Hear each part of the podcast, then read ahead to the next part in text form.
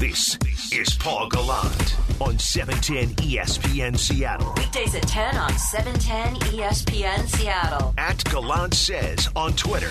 Text into the show at 710 710. Oh, hello, and welcome aboard the most interactive sports talk show in Seattle and Washington, nay, the world. I am Paul Gallant. This is the Paul Gallant Show on May 11th, 2021, a Tuesday, a Tuesday that shall henceforth be known as the day where Jared Kelenic was allowed into our hearts.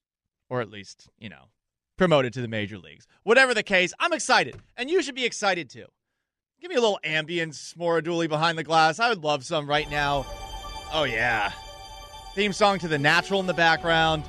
Look, I think we have to be measured in our expectations for him. But at the same time, this is the first glimmer of a team that potentially, and I don't want to put the cart ahead of the horse, could be getting back to a place where this team was at the end of the 90s and in the early 2000s and have been so far from in all of those 20 years since. There's a lot of hype around this guy in Jared Kelenic. And the question that I have for today's show is how much of an effect does hype have on an athlete's career? You can answer that by texting in 710 710 on the Mac and Jack's Brewing Company text line. You can also tweet me at Gallant Says. You can't really expect dominance right out of the gate based off of hype because you look at a guy like Mike Trout. Mike Trout took some time before he finally turned into the future Hall of Famer, arguably best baseball player ever conversation that will be had after his career. It took him some time to get going on that front. It might even be unrealistic to expect Kelenic to have a clue as to what he's doing in the major leagues by the end of the year, given past prospects. But there is one thing that I feel like will help Jared Kelenic meet the hype, and it's the confidence that he has. And if you're looking for it, here he is in an Ask Me Anything session on his YouTube channel, talking about how the majors, which he thought as a kid were going to be just otherworldly in terms of how difficult it is, based off of his limited experience, it's not that different than the baseball that he's been playing since he was a teenager. You see, you have this visualization when you're a young kid that, like, big league baseball is like a different world, right? You go and you sit and you watch the game and you're like, these guys are superhumans. And then not like not discrediting anyone by any means, but then like when you get when you're put you in those shoes and you're in the batter's box in a big league spring training game, it's no different than the game you've played your entire life. And so like that was something that surprised me is I was like, man, I I, just like any other fan, I I would sit there and these guys are superhumans. I don't know how they do it. Well, it's the same game that I played when I was 13 years old. He has this calm demeanor with the confidence that I feel like is the perfect thing to have if you are a baseball player. You want to be able to maintain, I would imagine, just a level emotion, whether you're crushing the ball over a couple of games or you're in the midst of a slump. I think you just want to be able to go steady. And I am 100% making too much out of quotes and what I've heard from the guy and from our sit down that we had with him last year at spring training in Peoria. I know this. I will acknowledge it, but I do think that that confidence is going to go a long way with him. How far? Who knows, really. The idea that he will be able to be the next Ken Griffey Jr. or Alex Rodriguez or even Ichiro Suzuki, I, I, I don't I don't know. I really don't know on that front. I am hopeful though, and I am optimistic about it. And I feel like because of that demeanor, there is a chance. What is his hype based on? I think partly it's based off of the confidence. Partly it's based off the fact that he is just an incredibly strong player. You've heard some of his teammates talk about him in spring training, how he might be the strongest Mariner right now. 21 years old, doesn't even have that old man strength. And I guess this is based off of the weightlifting that he does. He has tremendous power. He also has impressive speed, considering how absolutely yoked he is. So you add all of those things up, and it definitely feels like this guy is different than the average hyped prospect that finally breaks it from the minor leagues into the majors. I don't think there's a lot of national hype, though. I, and that's not a problem. I, I think that's actually good. I think in the case of Jared Kelenic, most of the conversation that's had with him nationally is about, wow, Kevin Mather's an idiot for making those comments and basically admitting that the Mariners may have been manipulating service time, something that Jerry Dipoto disagrees with. And I think the other one is, oh, wow, the Mets screwed up. Classic Mets. Because the Mets had Jared Kelenic and they basically gave him up along with Justin Dunn for Robinson Cano. Foolish move. I think that's going to help him too. Most of the pressure is going to be pressure that is locally placed upon him, but I feel like more of that pressure is actually on Jerry Dipoto and on Scott Servais.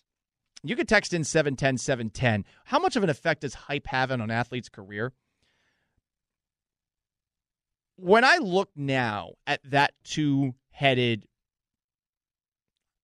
ruler of the Seattle Mariners, the co-consuls. Although essentially Jerry Dipoto is the one running the show, and you got um, Scott Servais that's basically carrying out his orders. This is where you start officially judging them, I think. Now, some of you guys have been following these two for quite some time, and they have been here for quite some time, and this is the last year of their contracts. But what Jarred Kelenic does right now, this is going to, I think, determine whether or not this thing is going on the right direction. And that puts pressure on Jared Kelenic but only from the perspective of, I think, Jerry Dipoto and Scott Servais. I think a lot of their future is going to be reliant on whether or not they made the right decision in bringing this guy up. And if they, of course, actually handled this the right way. And, and that is up for debate. I mean, last year, I think you could have made the argument, given some of the guys that were in the outfield last season, that Kelenic was clearly better than them. Take a look at some of the averages that some of these guys had last year there's a strong case to be made that he should have been on the team during last year's shortened season. But would you really want him on that team for last year's shortened season? In a weird way, I know that it's kind of a gross part about baseball, but it's good for the Mariners that they do get that extra year of service time. Will Jared Kelenic hold a grudge six years later and, and not move on from it, especially if the Mariners win? I, I, feel like that has perhaps been a little bit overplayed. That Kelenic is so just turned off by this franchise right now. I, I we'll we'll see how how things pan out, but I do think that that Mather story, while an issue, that is I think something that is most attached to it as far as the results that we expect out of him thus far. Because I think a lot of people, because they feel, based off of the Mather comments, that he was held back so that they can hold him for an extra year. And now, based off of only seeing a week of him at the AAA level, feel like there's some credence to that. But I, there is something that maybe I'm just being over optimistic and naive, where I feel like those things could easily be forgotten. It's just a matter of if this team wins. And that means that Jerry Dipoto and Scott Servais are going to have to manage the rest of the young players that are in this team's farm system in the absolute correct way. And thus far with Evan White, doesn't seem like it's working out. I'm Paul Gallant. This is the Paul Gallant Show. 710 710 is how you text in on the most interactive sports talk show in Seattle and Washington, nay, the world. One text with great hype comes great responsibility. Another texter, this person follows every site for baseball, all the chats, all the communities. There is huge national hype for him. It's different with national hype these days. I, I think in baseball now we, we don't quite have the same market to market hype for the non seam heads in us. I feel like the idea of one young player coming up into the major leagues is not something that is going to turn the earth on its axis. I mean, this this is an afterthought on the front page of ESPN compared to any Tim Tebow news, which by the way, gets me thinking that it's time to perhaps talk a little bit of Tim Tebow in what's trending, brought to you by King's Heating and Air with Maura Dooley. Good morning, afternoon, Maura Dooley behind the glass, and uh, yeah, sorry, uh, let's want to want to just get the Tim Tebow news out of the way first. Sure. Yeah. Urban Meyer is uh, not being smart with his moves, in my opinion. Signing Tim Tebow to play tight end at age 33, when the one time that we have seen him go out for a route with the New York Jets, where he was easily had a, uh, he easily had a pass intended for him defensed and it bounced straight up in the air. It's an uphill battle for him. There's a part of me that wants to see him make the roster because so peop, so many people will get mad, and this is just the weird.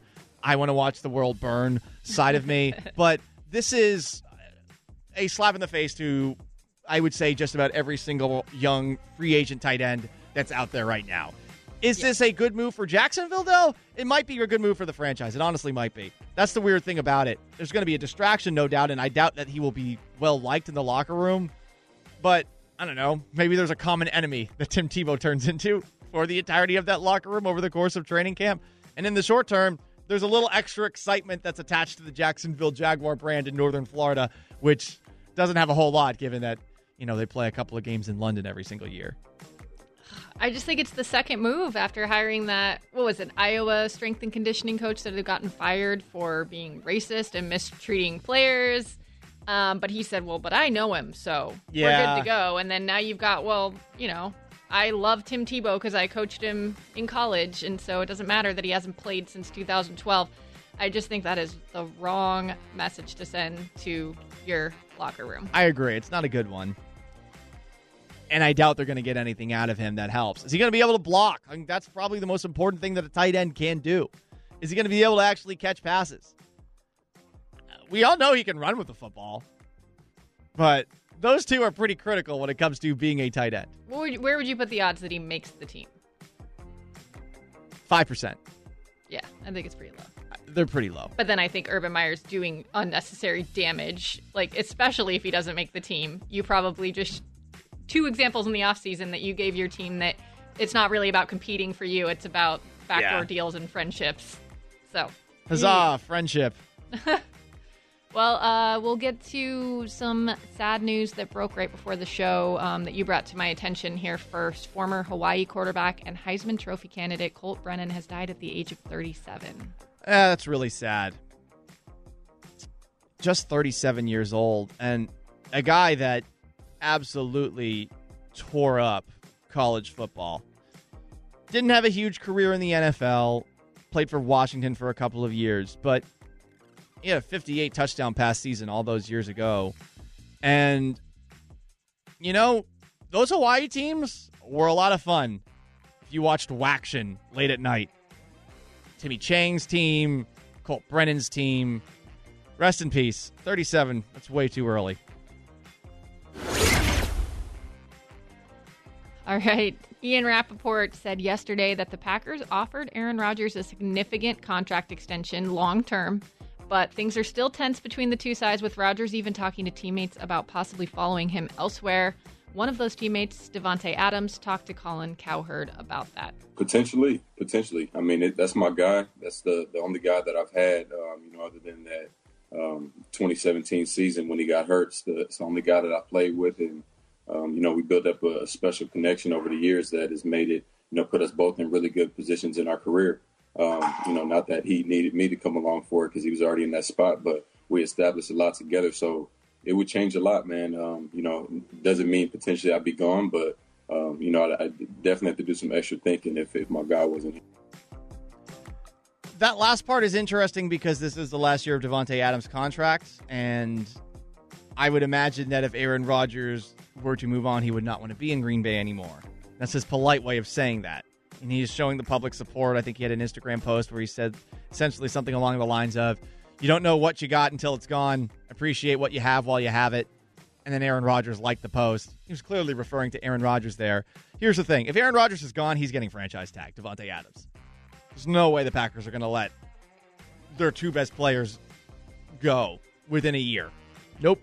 Adams is one of the best wide receivers in the NFL. You could have made a case last year that he was the best wide receiver in the NFL based off of the statistics, the touchdown receptions specifically. I think he had almost 20. So, with that in mind, it's something I guess Green Bay has to keep in the back of their head, but they got to just trade Jordan Love. Just move on from him. He's not going to accept the contract extension unless you do that. And I just don't see why the Packers feel the need to have this emergency exit with Jordan Love, given what you saw from Aaron Rodgers last season. You're not going to get the return on value that you want for Jordan Love, but it's not about the return on value anymore. It's about making your quarterback happy. And this is one of those situations where it's not like with the Seahawks and, and, and Russell Wilson, where I would have dared Russell Wilson to sit out, and I know he wouldn't have. With the Packers, uh, Aaron Rodgers, I do think would sit out. I, I, I do think that's a possibility. And there's only one way I think to make him feel a little bit better. If you're not going to go about firing Brian Gutekunst, which I do think is a little bit of a rash demand that he has, then move on from the guy that he, for whatever reason, traded up into the first round to get, despite you know the team making the NFC Championship game the year before.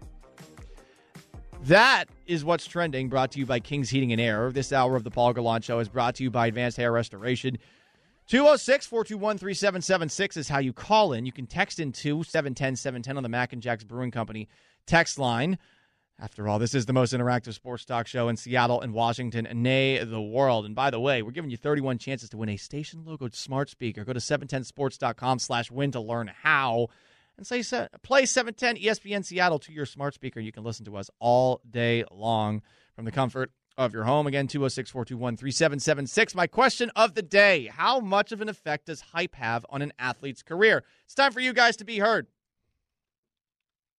Your voice, your opinions. It's time to be heard. Every day at 1015 with Paul Gallant. Be heard. 710 710. That, my friends, is how you text in. This is really the chance for Mariners management to prove they can do something right for the first time ever. Now, that's extreme. I would say that there were some moments that they handled, all things considered, decently. At the end of the 90s, I'm not sure that as many things were in their hands as if you look back at in retrospect and think that they might have been. The Randy Johnson situation seems like one that they really did bungle. Ken Griffey Jr., though, asked out of town, and A Rod got offered a ridiculous contract that I don't think the Mariners had any idea was what he was getting. It was $250 million from the Rangers. That's, that's insane. So you could definitely look at those moments in time and say, wow, they let all those guys go for free. It's a bad look. Since then, of course, yeah, you have you have uh, Zunino, you have Ackley, you have guys that were probably brought up a little bit too soon. Evan White might be the latest example of that, but I do think that this is perhaps the turning point. You have to look at it as that if you're optimistic. And if you're pessimistic, I can understand why you think that he might have been called up a little bit too early. Evan is in Puyallup, 206 421 3776. Evan, what's going on, my friend? Yeah, uh, about the height question. Uh, I don't really think it's a big difference. Makes a huge difference personally. I mean, look at the Seahawks, for example. They just drafted that corner in the fifth round, and he's short. Um, so, I mean, they're already changing their mind in that thing. You got people like Isaiah Thomas, Allen Iverson. Oh, I'm not talking about height. I'm not talking about height. I'm talking about hype. oh, I misheard it. I was, oh, Evan, we appreciate the phone call. You have yourself a wonderful day. That happens from time to time. Hype. Should I say it as a two syllable word? Will that help out people a little bit more? Every now and then I do speak a little bit quickly so I can understand why sometimes people don't know what the heck I'm saying, but that might be a failure on my part. I did not meet my own hype. People think of me as the loudest person ever, and yet here I am probably mumbling the word height instead of hype or something along those lines. A texter brings up Mike Trout and his early career. Mike Trout was a guy who was exceptionally hyped and in 2012 ends up being the rookie of the year. But he spent some significant time in the minor leagues after coming up to the Angels and I think in his first 12 games only hitting 163 with one home run and six runs batted in. It was more of a gradual process process for Mike Trout. I mean, he, he didn't come straight up in the way that Jared Kelenic did. We're talking five games at the AAA level, four games before they decide that, hey, yeah, it's it's time. And and that is surprising. at least based off of what we have been told. And I think that that does lead some to maybe surmise that this is an overreactive move by the Mariners, either to the struggles of their lineup or hopes that he is going to be the guy that I guess keeps them in contention at this point in time. Or maybe maybe this was agreed upon. And that's something that I think we're going to need to get the answer from from Jerry Dipoto when he joins Danny and I Thursday at 8:30. What was it that he was looking for? Because I remember Jerry told us that he wanted to see Jared Kelenic hit consistently against lefty arms because that's not something that he had gone up uh, against a whole lot of, I guess, during last year's alternative training site season. And look, he you saw him with a couple of big time hits off of lefty bats. He hit a home run. He had that deep single to um, left center field last night, which was as close to being gone as I think you could possibly get on a single. What was it that over five games Jerry saw so vividly? And maybe that was the conversation. Maybe the conversation was look, Jared, if you didn't get injured in spring training, you would have been up with the roster to start, but you didn't have enough reps there. So we wanted to give you a few, just a sprinkling at bats at the AAA level, and then we would see what you can do. There's been a lot of hyped players in Seattle sports history, young players, maybe free agent signings or guys that were brought in internationally, like an Ichiro Suzuki. I'm curious as to how the Graz feels about the hype levels around Jared Kelenic and if Kelenic's going to be able to meet those. And honestly, why the Mariners so quickly decided to promote him to the major leagues after this brief stint in the minor leagues. That's coming up next. The Sports Pit with Dave Grosby. We'll talk all things hype next. It's 1030 and that means it's time to get in the sports pit. In the pit where all that stuff goes down, and if you don't have some freaking toughness, you're gonna get your you're gonna you're gonna fail. With Paul Gallant. And joining me in the sports pit is the great and powerful Graz, thanks to Mac and Jack's Brewing Company. And if you got a question for the Graz, text it in. 710 710 on the Mac and Jack's Brewing Company text line. Graz, what's up, buddy? Hanging in there, Paul. How you doing today, pal? I am doing wonderful because Jared Kelenic is finally going to be on this team. But perhaps, Graz, given the history of some young players in this organization, mm-hmm. I should be a little more measured. I'm having a hard time being measured today. Well, I decided to forget about other guys in this organization and just compare him to uh, his contemporaries, uh, guys who, who have tremendous amount of hype coming up, and, and you know see how his because the issue is at bats, right? Is, is how many at bats? Why, why, did he need 22 at bats at AAA uh, to, to be called up? And um, he's got, so I, I, did it based on double A at bats or more uh, against some of the top guys that have come up, like, like Juan Soto, for example, of, mm-hmm. of Washington. 35 at bats, uh, double A or, or, above before he came into the majors, and boom, he, he hit like a ton of bricks. Fernando Tatis Jr., you're familiar with him, of course. Yes. 460 at bats, double A or better. Uh, Francisco Lindor, another great, great young player, 824 bats, double A or better. Aaron Judge, 980 double A at bats or better. Jared Kelenic, 105 at bats at double A or better. So Soto did it, but he's the only one who's done it. That's concerning, hearing that. And it makes you wonder just about the process of the Mariners, given that we seem to be under the understanding that the reason that he had not been brought up is because they wanted to see a significant amount of minor league at bats, and yet here we are with the amount that you just mentioned, which is very, very few compared to all those other big names. Yeah, I mean at the double A level, and, and you're right. It, it, it's um, we'll see if it's concerning or not. Because again, I put in so, looked at Soto there as a guy who absolutely lived up to the hype and, and was you know took him a little while, a very little while to get going, and, and immediately was booming. So you know we'll see. But normally, normally you want guys to have more at bats, but I think we all know that the you know the the forces that were gathered on this one uh, did not necessarily have anything to do with, with how he was playing and and uh, had had more to do with some bad publicity. But look, he was hitting 400. I mean, I, I, don't know why he didn't. At this point, I think we're all wondering why wasn't he just with the team out of spring training? Yeah, that's I mean, that's that, where I'm that, at that's, right That's now. That's what you wonder about. Yeah, because uh, for 22 at bats. Yeah. I don't know if this is. Uh, I mean, I'm going to assume this has helped them contract wise with him in some way, shape, or form. But um, you know, we'll, we'll see. We'll see what happens, and, and he can erase it all by just playing well. Even last year, you know, when you take a look at the other guys that were on the roster, and yeah, 60 game season, but there was no minor league season last year. I was of the mindset, you know what? Why not? Why not? That's probably not the right. best rationale for bringing a young player up, but given some of the struggles that they had, maybe he could have had more valuable reps last year, gotten a little bit closer to the level that they want him playing at. I understand that clearly there were some service time uh, reservations that were at the very least within the organization when Kevin Mather was here. Now that Kevin Mather is gone, yeah, maybe this is a make good, as you just said a little bit ago. Yeah, because uh, it would have made sense to do exactly what you said. I mean, forget about a 60 game season. He would have had a chance to, you know, to work with the work with the major league club, maybe just get a few at bats during the course of the season, but it would have started his clock.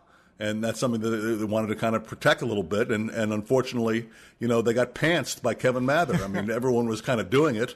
And, uh, you know, they got exposed for, for doing exactly what everyone else has been doing in Major League Baseball. So they, they were kind of between a rock and a hard place, especially when they had so many guys come up as, as we've talked about, you know, hitting under 200 and, and just not, not, not, not producing, period. How much of an impact do you think that hype has on an athlete's career? It can have a huge impact, and it can be a very. It's it's rare that it's a positive impact. Uh, normally, guys uh, who are who are hyped up too much when they get started kind of overcome it uh, more than anything else. I mean, there are very few guys that just thrive in it. Um, you know, most guys it, it, creates extra pressure, and for some guys, it, it, crushes them before they can get started. So, you know, this is hype here is different than it is in other places uh, out in Seattle and, and, in smaller environs like this. But you know, I mean, I, for example, I don't think people are going to be booing this kid if he starts off uh, struggling. I don't think people are going to be yelling at him like they would have been in New York and and whatnot and some other places. So it's not necessarily as tough here. But hype is normally not a good thing for young players. Yeah, I would imagine, especially you take a look at the case of Brian Bosworth, the Boz, back in the day, uh. where that clearly was something that was an obstacle. And I think it makes people believe that his career in the NFL was a complete failure. I don't know if it was that, but it definitely was one that did not live up anywhere close to that hype. And I'm sure that that probably ate at him a lot. I'm sure that it did too. And, you know, if you, you could talk to Dave Wyman, his old teammate, he'll tell you it's a shoulder injury, that he actually had played well uh, while he was here until until that happened. But that did not make any difference, as you pointed out, because because of the way he was hyped. Um, you know, then there's Bo Jackson, yeah. who, was who you could you couldn't overhype. Right. I mean, it was not possible to overhype the guy. You know, he, he lived up to every single expectation. So, you know, it, it, it, can depend on the guy for sure. And, and you know, the, the, a lot of eyes will be on Kelenic, obviously here. But uh, again, this is this is the sort of place, even though um, it's it's not it's not the happiest fan base considering the 20 years of not being in the postseason, but it's likely to treat him a little bit better if he struggles than some other ones might. From a history perspective, you are the man who knows all things sports, the sports librarian of Seattle. I want to go back in time. There are some other old Seahawks that I'm curious as to how hyped they were when they first came into the picture. We Aaron Curry, we know that he was a, a big deal. He was supposed sure. to be the sure thing. But guys like Rick Mirer and Shawn Springs, when they were first mm. taken, because Mirer, of course, the second overall pick in 1993, quarterback, and uh, out, of, out, of, Notre Dame, and then you had Shawn Springs in 1997. Are there any, are there any other Seahawks that come to mind as guys who were really hyped and maybe they lived up to it, maybe they didn't coming out of college? Um, well, you're right about uh, the two you mentioned, Mirer and, and Curry. Uh, you know, it seems like most most every year you have guys you know, I guess it's sort of different now that, that we we pay so much attention to the draft and everything like that um, going into it. Um, you know, just thinking off the top of my head, uh, Joey Galloway was a guy who, yeah. was, who was hyped a lot and and kind of lived up to it. You know, kind of did. Uh, I mean, um, but but otherwise, you know, for years and years, the Seahawks were. It felt like they were a seven and eight, uh, seven and nine, eight, and, uh, nine and seven team, and we're picking in the middle. So you didn't have as much of that sort of stuff going on. You haven't had a whole lot of guys. Shawn Springs definitely was. Um, there's no doubt about that. But you know, the guys who have hit it the biggest are. are are more Russell Wilson types, are guys that, that weren't necessarily hyped at the top of the draft and, and then um, then wound up exploding. One texter brought up Dan McGwire. Um, that's Mark McGwire's brother, the the giant quarterback, right? And that did not work out well at all that was the year I got here. It was his rookie year, and, and he was already a disaster. Oh no! I mean, he was he, he was he was a he just it was un, he should have been drafted where he was drafted, and and and really could not play, just couldn't play. So yeah, he was he was a total bust. Uh, you know, one of the biggest that have been here. You know, Rick Mirer was was was was a bust. That he had a lot of having a long NFL career and had a decent rookie season here. But the big part of that one was that Bledsoe was was the number one pick and was on the other side of the state, and everyone was kind of hoping and praying that he might be picked here, and he wasn't. So it took a little bit of the, the, the luster off Mirer, who again had a decent rookie season, but but did not do anything after that. It's weird how things work. Now I I don't know what my interest in sports would be without Drew Bledsoe, perhaps uh, coming to the other side of the United States of America, because that guy was my guy growing up. Was it ever a possibility that Bledsoe wasn't going to be taken over, uh, first overall? I don't think so. I'm, I'm pretty. Uh, it was pretty sure. It seemed pretty likely that that, that was going to be the case. It was really a, a hope against hope sort of mentality. He didn't have the the number of you know outlets you know talking about stuff like that. In, in particular, the draft. You only had a couple, and and most everyone figured Bledsoe was going number one. So there was there was a there was an outside chance, but really, I don't think people really truly expected that it was going to happen. What are your expectations for for Kelenic right out of the chute? I'm like everyone else, man. I, am excited to see if he's the real deal. I mean, he, he's he, he's propped up as such. He, uh, he he's going to be dealing with pressure. I, I I can't think of anything that they're going to. I don't know why they wouldn't just put him in the lineup. I'm just assuming that as everyone else is. I mean, you're bringing him up to play. You're not bringing him up to watch. And I think uh, you know, based on little bits that we've seen, it's it's you're excited. I mean, this is the sort of stuff that's exciting. And I kind of you know, I'm going to have fingers crossed a little bit that that he doesn't he doesn't hit into get into a um, too big a I don't know what the right word is here, but but get into a situation that, that, that really works his head. He just gets in too big a slump starting. You know, is, is what I'm hoping doesn't happen. But like I said to you, Paul, I mean it's been 20 years of, of, of bad luck and everything like that. Yeah. This is this is way overdue for a guy like this to come up and just hit. So why not? Why not? How about how about he how about he steps right up and is everything that he was he was hyped up to be? He's the conductor for another Dare to Dream Express. How about that? Shoveling all that coal. The one and only Groz brought to you by Mac and Jack's Brewing Company. Groz, thank you so much as always, and we'll talk to you again on Thursday. Sounds great, Paul. That is the Groz again, brought to you by Mac and Jack's Brewing Company. Coming up next, okay. Well, if you have thoughts on what the hype levels for Jarred Kelenic should be, 710 710 is how you text in. You could call in too, 206 421 3776. The realistic expectation for Jarred Kelenic should be what? I'll answer that for you next. You're listening to Paul Gallant Powered through the Alaska Airlines Studio. every day at 10 on E 710 ESPN Seattle. My expectations for Jarred Kelenic out the chute might be unfair, but is it really going to be that hard to hit 250? All right, maybe that's too much. Is it going to be so hard to have the second best batting average on this team? Because that would be what 250 would give you at this point in time right now. Mitch Haniger's hitting 258. Kyle Seager's hitting 242. Is that possible? I think I'm projecting a little bit. Every single player is different. But I remember when I was in Houston, trash cans, yep, they happened. Yep, I get it. When Carlos Correa first came up in 2015, he consistently hit, and he ended up hitting 279 over the course of his rookie season. And he did it after a couple of months at the AA level and at the AAA level. It is possible to see a young player that doesn't have a whole lot of time at those intermediate, high levels of minor league baseball to perform at a high level. He did that. And his play was good enough with 22 home runs and 68 RBIs to help the Astros somehow make it into the wild card playoff where they beat the Yankees and they almost beat the Kansas City Royals in the first round of the playoffs. Every player is different. But I do feel with the confidence that Kelenic has shown that that's not impossible with him. For him to come in here and to immediately contribute. Uh, one texter asks, where would you hit him in the lineup? Well, I don't know if this is perhaps just surmising entirely based off of the way that the Tacoma Rainiers have been putting their lineups out. But I would imagine that the fact that he has led off in every single game thus far for the Rainiers means that's a possibility.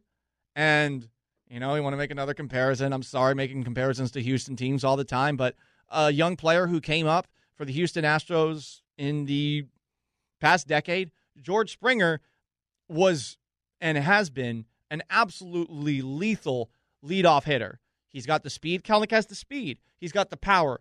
Kelenic has the power. Having a guy that can lead a game off with a home run, that is a really terrifying prospect to have as your leadoff hitter. So maybe you keep JP Crawford in that role. Crawford has been hitting well recently, but I think that leadoff is a possibility. As far as what you do when you first come up to the majors, the safe spot is to put him in six. But if you really have expectations for him, you say why not put him in the leadoff spot. I imagine though he's going to have to earn his stripes to get that leadoff spot with the way that J.P. Crawford has been hitting. Uh, 206 421 3776. That is how you call in to the Paul Gallant Show, the most interactive sports talk show in Seattle and Washington, nay, the world. Pat, what's going on? Paul, how are you doing? I'm doing wonderful, sir. Well, I'm really excited about Kelenic coming up. Um, I think his attitude, kind of his brashness, cockiness, will actually help him out. Um, I think uh, you might, you know, he's got that take on the world kind of attitude, which will, uh, you know, what we're going to wait for. I, I don't think there's anything to wait for. We don't have anything that we're losing out by trying this out first. And um, I'm really excited about it. I, I, I, I kind of hesitate to put him at the leadoff spot. Um, I think six would be about perfect. Uh, if he works his way up to that leadoff spot, that would be what I would envision. That might be the eventual goal, honestly, if that's how they've been using him thus far. Anyway, continue, uh, Pat. I, I have I have no idea on his speed. Uh, maybe you could help me out on that because you know you really want a very speedy guy at leadoff. He's fast. He is fast, and he is a guy that can steal bases. And uh, you know that that is something that you don't really have a whole lot of right now in in the lineup. So I I, I feel like that is definitely a, strength that he could bring to the table if he is eventually put into that leadoff role. And that's probably Pat. You're correct, and appreciate the phone call. You're correct in that. That probably isn't the smartest idea to go with him in the leadoff role right away. All I'm saying is that based off of his at bats in Tacoma, he has led off in every single game, all five of the games thus far. So that is noteworthy at the very least. Uh, you can text in 710 710 on the most interactive sports talk show in Seattle, in Washington, nay, the world. Carlos Correa had 1,165 minor league at bats. Kelenic has 120. Yeah, you're right. Same age, but a significant difference in terms of experience between the two of them. And we'll see. Again, th- this past year really ruined a lot of things. This guy, though, as Pat just pointed out in the call, I really do feel like he has the kind of confidence that's going to allow him to stay level in moments where he is going through slumps, but also perhaps keep him going when he gets on a hot streak, which I think he will have some over the course of his early, early career. Uh, what else do we have here? Uh, over or under on Kelenic 15 home runs this season? Well, it's early. Over. Yeah, that's not bad. 15? I know that T-Mobile Park's pretty big, so it might be difficult, but 15 shouldn't be too hard, right? I mean, we saw Kyle Lewis crushing it last year. How many did Kyle Lewis have last year? Off the top of my head, I forget. Kyle Lewis home runs. Looking that up really quickly. Okay, that's giving me statistics for the wrong year. So here you go. Uh, last year, last year, 11. 11. Thank you very much, Maura Dooley. That was just dreadful radio right there. But hey, guess what, guys? We really appreciate y'all tuning in to the Paul Gallant Show, the most interactive sports talk show in Seattle, in Washington, nay, the world. Of course, can text in whenever you want, guys, on the Mac and Jacks Brewing Company text line. We appreciate all you texters, including you, texter, who's challenging my athletic ability. Please try and cover me. You cannot. For the Groz, for our callers, to the one and only Maura Dooley behind the glass, a hearty thank you. I am merely Paul Gallant. So long. Farewell. Jake and Stacy are next. Danny and I will be back at you tomorrow at 7.